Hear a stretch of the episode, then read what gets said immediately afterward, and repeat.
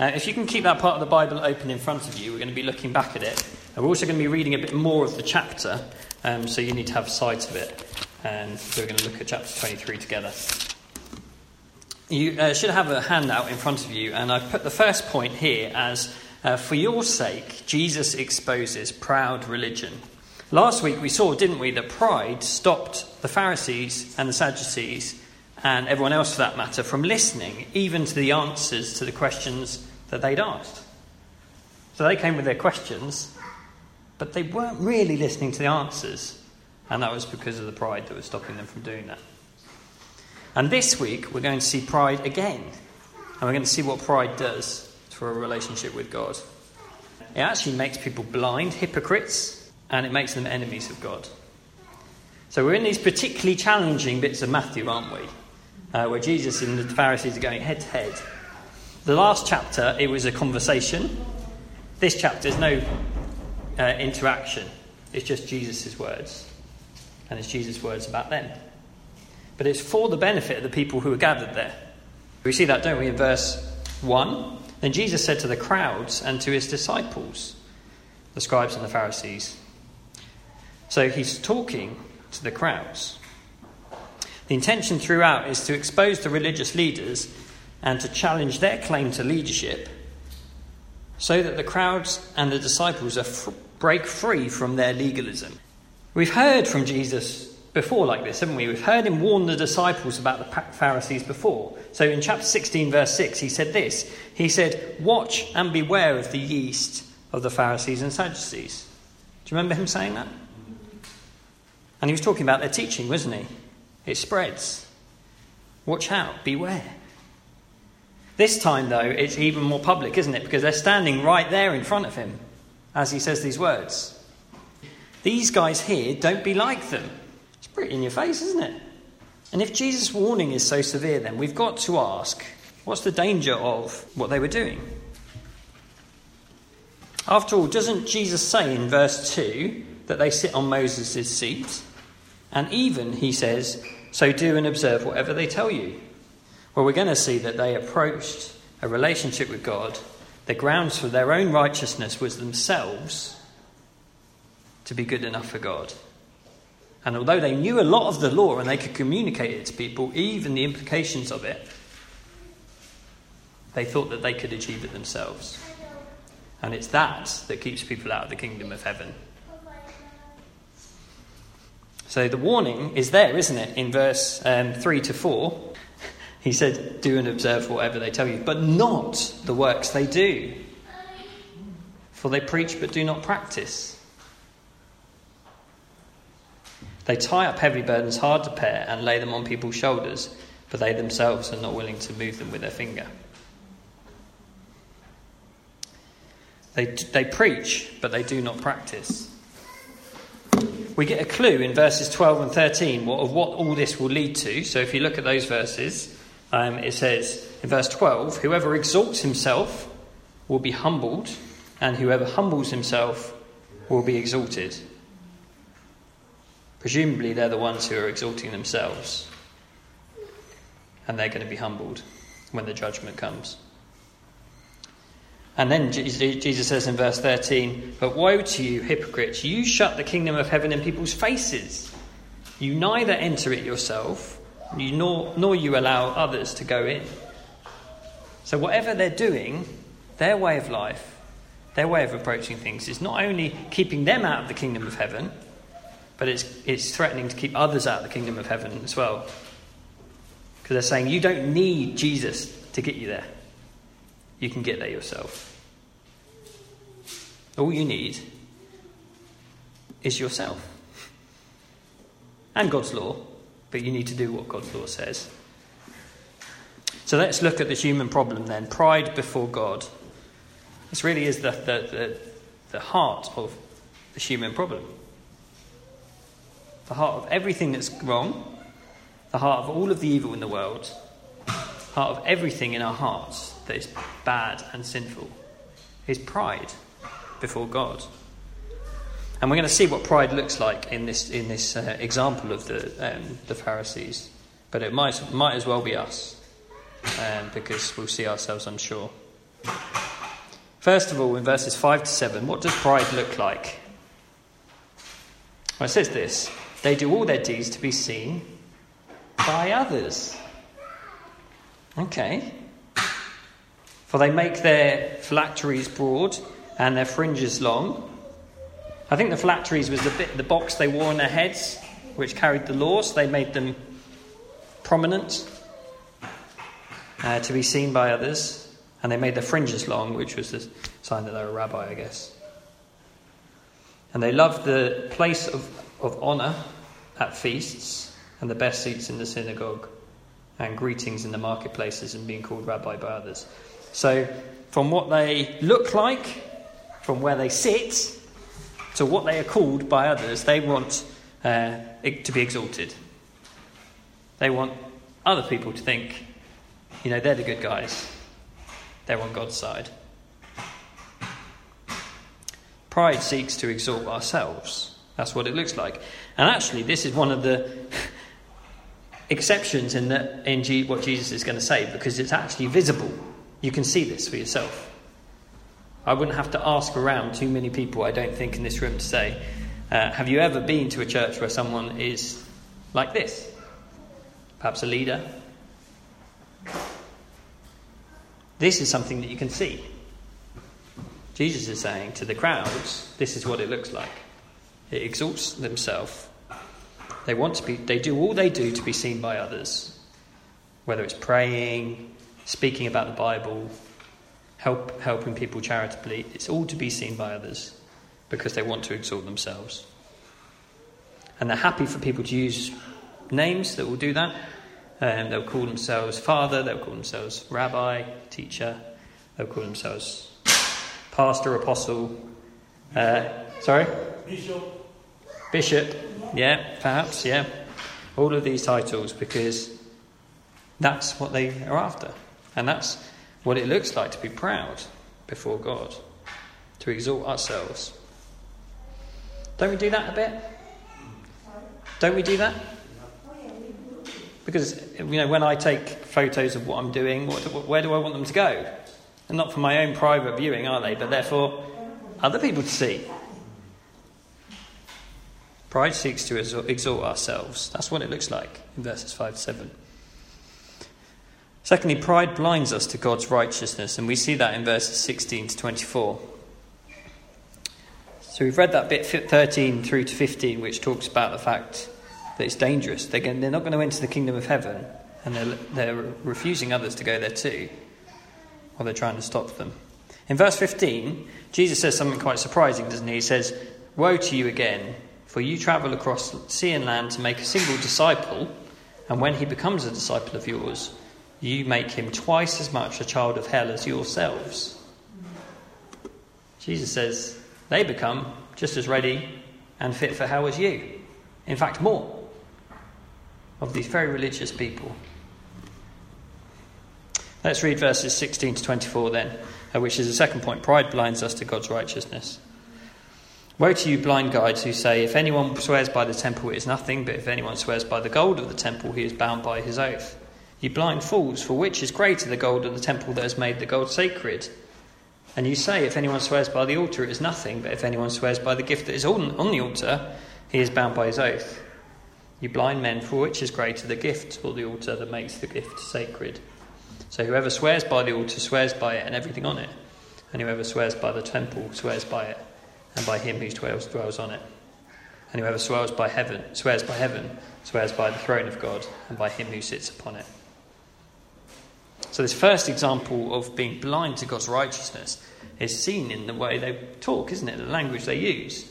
Because although they want to use language that makes it look like they're the righteous ones, we can swear by God's temple, we can swear by the gold of God's temple, it actually betrays that they don't really know what they're talking about. Because they think that the gold on the temple is somehow of more value than the temple itself. Or the offering, the gift on the altar is more valuable than the altar itself. It's all about impressing others, isn't it? But you can swear by any of those things, God said, but they find their origin in him. So you're still swearing by him. regardless of what you're swearing by. So it's the language that sounds pious, doesn't it? The debate might be over words and what is the right thing to say, and they certainly did debate that back and forth. But it's actually nonsensical. It doesn't really mean anything. It's a distraction. And another distraction here is in verses 23 to 24. This is a third woe, I think. Woe to you, scribes and Pharisees, hypocrites, for you tithe mint and dill and cumin. We just filled in our gift aid forms, didn't we, as we came into church? You didn't have to put down a section for your tithe for mint, dill and cumin. Okay. These guys, I guess, they had such a detail to this particular law that the things that they bought, including the spices that they were going to use for cooking, they didn't trust that the person they bought them off had paid their tithes, so they tithed a little bit themselves. Can you imagine that? Go to the market, okay, I've got to get a tenth of cumin, a tenth of mint, a tenth of... The minute detail on this particular law. And yet Jesus says it's a distraction, because all the while you're focusing on that particular law, you're neglecting the weightier matters of the law. So part of the law we might like to focus on because it makes us look good, or we can do that. But justice, mercy, faithfulness, it's Malachi chapter 6, I think. The matters of the law, what God stands for is justice, mercy and faithfulness, and his laws communicate that. And yet, by focusing on the details, they're actually blind to the fact that they don't meet that at all. Blind to even what the law was about, which was the essence of God, who God is, his mercy, his justice, his faithfulness. These you ought to have done without neglecting the others. You blind guides. Another example here is they strained out a gnat. So the Old Testament said you can't eat things that are dead. Sorry, you can't eat certain foods that are unclean. And so if a fly fell in your Chardonnay, you'd have to pick it out, because that is dead. That's an unclean animal. And Jesus uses that language here to say, you're willing to strain out the gnat, but actually you're swallowing a camel.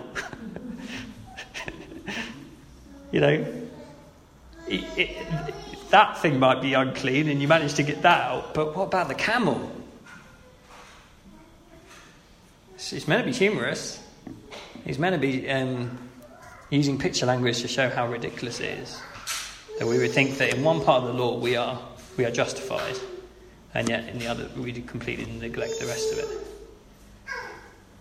So pride blinds us to God's righteousness. You see that, don't you? They sort of don't realise just how righteous and holy God is, whereby they begin to use words that show that they don't even understand how righteous and holy he is. And they begin to do practices which are just a complete distraction from who God is. Taking it to the 10th degree. And yet not really pleasing him. Not pleasing him at all, in fact. That's why Jesus is saying all this, isn't it? He's saying, woe to you. Woe is a thing that suggests sadness and also judgment. Shame on you. Jesus is calling them up on this. Next thing. Pride improves the outside but not the heart. Let's look at the next two. From verse 25. Okay, you've got to look for the picture that Jesus gives in both of these. I'm going to ask you what they are. Woe to you, scribes and Pharisees, hypocrites. For you clean the outside of the cup and the plates, but inside they are full of greed and self-indulgence. You blind Pharisee, first clean the inside of the cup and the plate, that the outside also may be clean. Woe to you, scribes and Pharisees, hypocrites, for you are like whitewashed tombs, which outwardly appear beautiful, but within are full of dead people's bones and all uncleanness. So you also outwardly appear righteous to others, but within you are full of hypocrisy and lawlessness. What are the two pictures? A cup, a plate. You're washing up. And the Pharisees would have loved to have done the washing, because that was the thing that they focused on, was cleanliness. And Jesus uses that whole picture to say how ridiculous it would be to clean the outside of the cup. Barry makes me a cup of tea, and he gives me a cup, and he says, "Don't worry, Rob, it's clean." And yet he actually just gave it a quick wipe with a wet wipe on the outside. I said, "Barry, what's this floating in my tea?" How ridiculous to think that we can clean the outside of our lives, and yet the inside is completely unchanged. In fact, the inside is even worse, and it's defiled. It's unclean. Imagine, for these guys who are like all about cleanliness, ritual cleanliness, to say this. Well, let's get the next picture, because that's even more shocking. On the outside, you are like whitewashed tombs. So they didn't want people to touch the tombs when they went through the festival. So they had to paint them to show them that was a tomb. Don't touch it. So it was painting it to show, make it more recognisable as a tomb. Some people went to town and they did their nice, beautiful pastiche or whatever it is, and, you know, made it really look really delightful to look at. But the idea was, don't touch it. It's unclean. Jesus says that's a perfect picture of your righteousness and what you are like, because you are on the outside, you're beautiful, and yet on the inside, you are full of bones and all uncleanness. You're dead. I mean, you can't get much more unclean than that for a Jew, can you? A place of death. That's what we're like on the inside. So also outwardly you appear righteous to others. That's the point, isn't it? But within you are full of hypocrisy and lawlessness. So what's the inside like? Well, the inside is full of greed in the first example, and self-indulgence. We want to please ourselves. That's really what we're all about. The second one is you're full of lawlessness and hypocrisy. So you might look on the outside like you're keeping God's laws, but you're not. It's pretty striking, isn't it? Pride improves the outside, but not the heart. Next on your sheet, pride silences God's true messengers, and we see that in verses 29 to 34. Let's read that. Woe to you, scribes and Pharisees, hypocrites, for you build the tombs of the prophets and decorate the monuments of the righteous, saying, if we had lived in the days of our fathers, we would not have taken part with them in shedding the blood of the prophets. Thus you witness against yourselves that you are sons of those who murdered the prophets. Fill up then the measure of your fathers, you serpents, you brood of vipers. How are you to escape being sentenced to hell?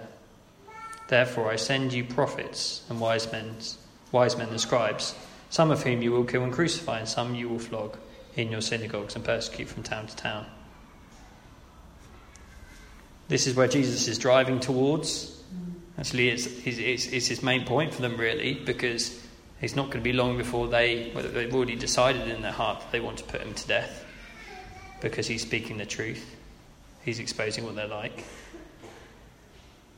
And he says, you might want to distance yourself from the ancestors who rejected the prophets and killed them, but you are just like them, because you want to silence God's messenger. You don't want someone saying, hey, this is what you're really like. And so the best way to do that is to try and get rid of it. Interestingly, Jesus says that he predicts what they will do with those who come after him. So he's going to send to them prophets, wise men and scribes, the apostles, the disciples. Jesus is going to send them out. He's going to send them to them, isn't he? Because he's already told us that in Matthew. The disciples are going to go to these guys. And that's what the book of Acts is about, isn't it? Them going to the synagogues, to the places where they were gathered. And he predicts here what they're going to do to them. Some you will kill and crucify. Some you will flog in your synagogues and persecute from town to town. So pride, looking back, pride blinds, seeks to exalt ourselves by being exalted by others. It blinds us to God's true righteousness. We focus on our own righteousness and we actually are blind to his righteousness. Pride improves the outside but leaves the heart completely unchanged. Pride silences God's true messengers by wanting them dead. That's the picture the Bible gives of our hearts, of where pride before God leads, what it ultimately looks like and what it brings. It makes us enemies of God. But what is the danger of that? Why is that a dangerous thing? Well, in verse 35, Jesus gets on to what he's saying, which is that they're going to face God's judgment. And what he says in verses 35 and 36 is that of all the people that were killed innocently, the A to Z of people of rebellion against God. So Abel, the very first person who was murdered by his brother because of the jealousy. And then Zechariah, one of their prophets. The first to the last, the A to Z of all of those people who were innocently killed because of rebellion against God and against his words. That blood is going to fall on your head, he says, doesn't he? On verse 35, so that on you may come all the righteous blood shed on earth.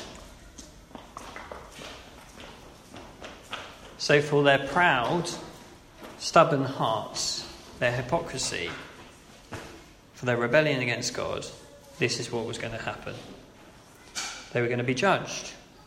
And Jesus is being kind and loving here to tell them this. But it's true. Jesus, he says this in verse 36, truly I say to you, all these things will come upon this generation. Well, in verses 37 to 39, you'll see that it's addressed to Jerusalem. Oh, Jerusalem, Jerusalem. So it is everyone in the nation. It's not just its leaders. It's all those who follow them. And in those two verses, 38 and 39, Jesus gives two horizons to his warning. There's the near horizon and there's the far horizon. There's two horizons. Should we look for them? Verse 38 says, see your house is left you desolate. It's talking of the temple, isn't it? Your house is left you desolate.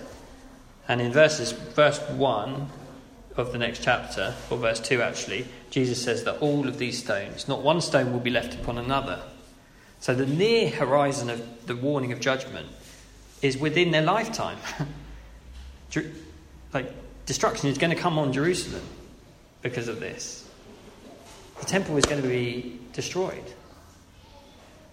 And Jesus is talking of that as a warning. But there is a far horizon as well, isn't there, in verse 39? For I tell you, you will not see me again until you say, blessed is he who comes in the name of the Lord. This is talking about his return, his coming, when he returns. So there's two horizons together. That's why, by the way, we get that question from the disciples in verse 3 of chapter 24. They say, tell us when these things will be. They're a bit confused.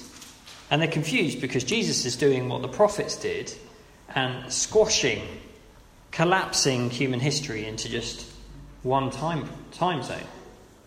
Yeah?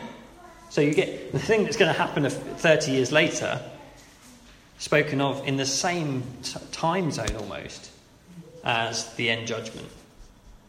So you get that in the Old Testament when they talk about the exile, the prophets talk about the exile, and the day of the Lord, the great day of the Lord will come.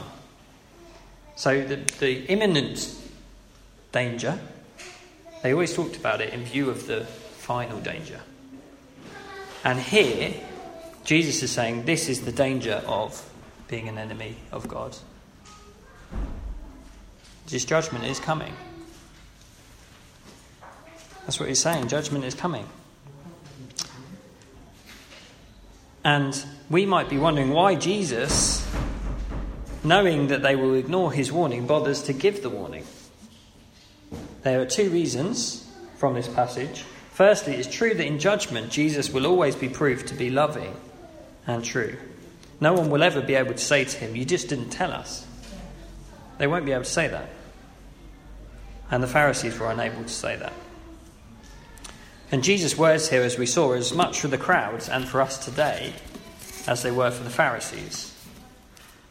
The Pharisees were given time from when Jesus said this. And we are given time too. Even in the last hour, there were actually people in Jerusalem who recalled Jesus' warning here about the destruction of the temple and everything coming crashing down. And they got out. They fled the city. And their lives were spared. So even to the last hour, the people in the crowds who were there that day and heard Jesus say this, who recalled his words, they might not have done anything about it initially. But then they did.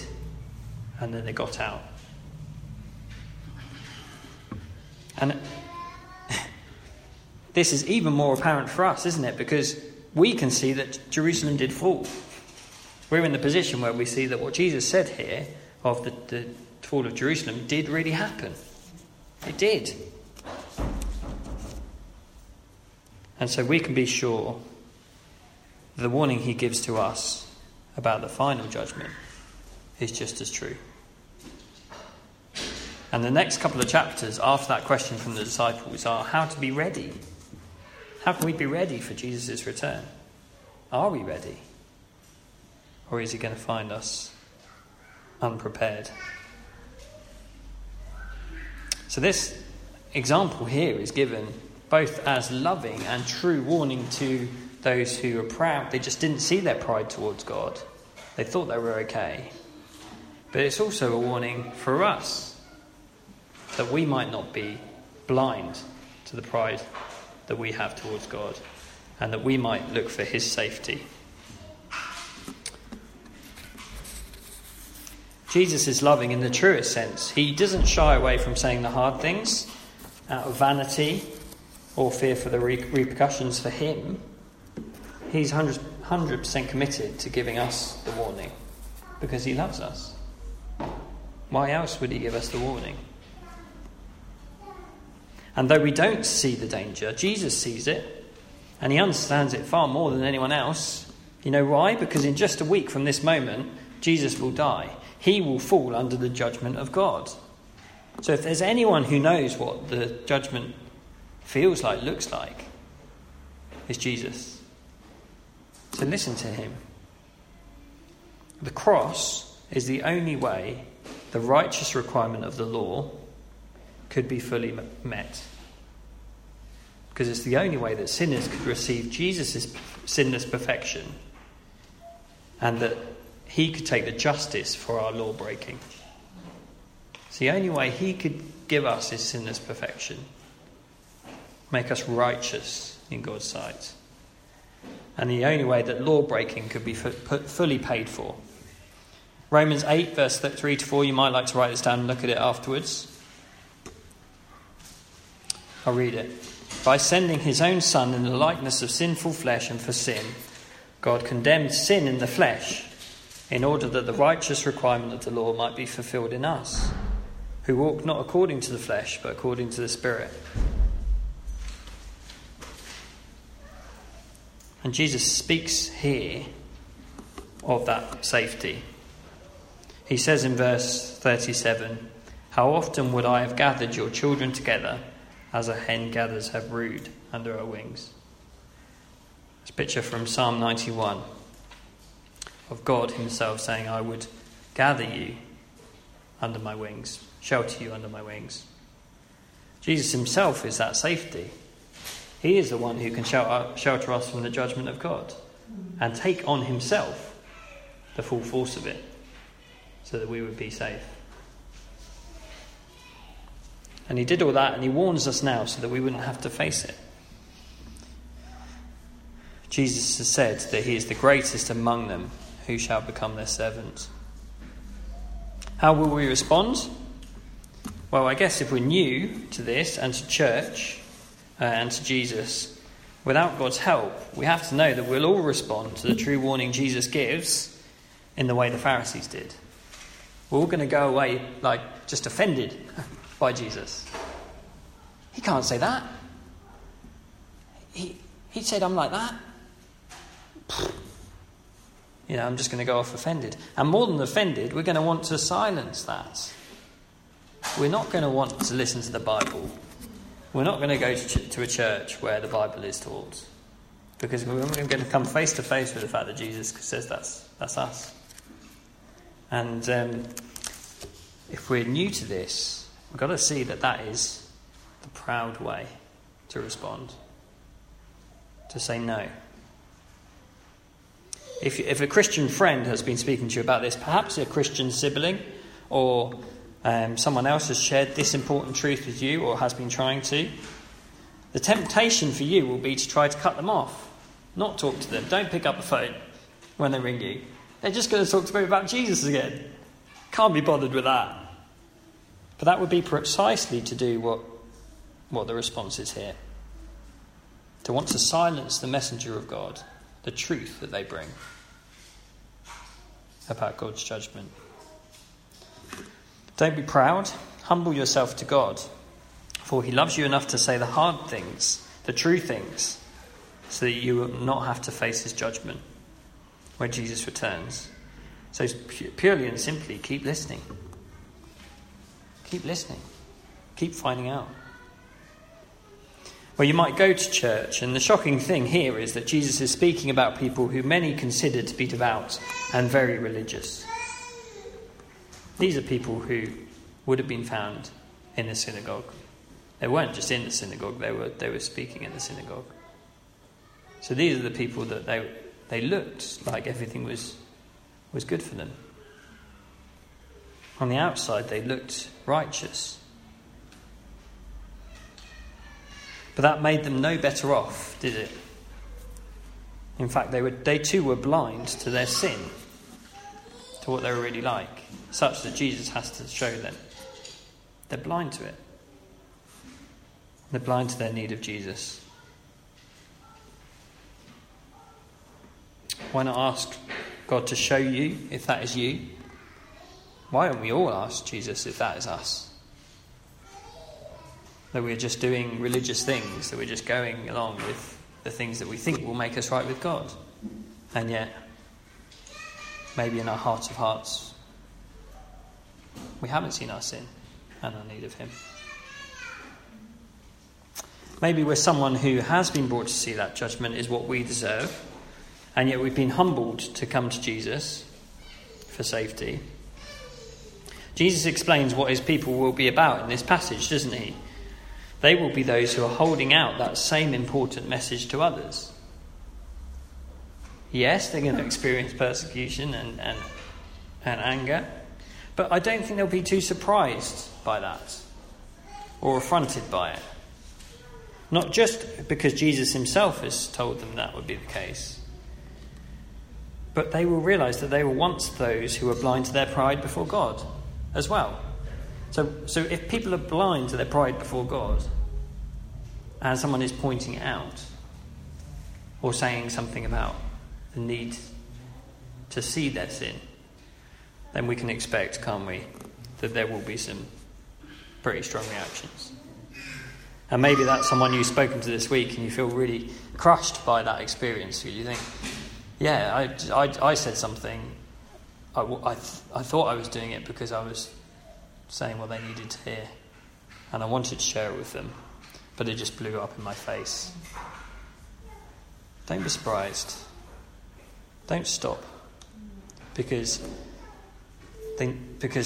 we're blind if we don't see our pride before God, and people need to know. I guess there'll be a prayerful and yet hopefulness in the face of persecution, knowing that this is desperately what people need to hear. Shall we pray? Father God, thank you that your words are true. Thank you that you send us your Son. Thank you that he speaks your words of warning and yet your words of love. Please help us to hear from him and to want to know his safety. Amen. Amen.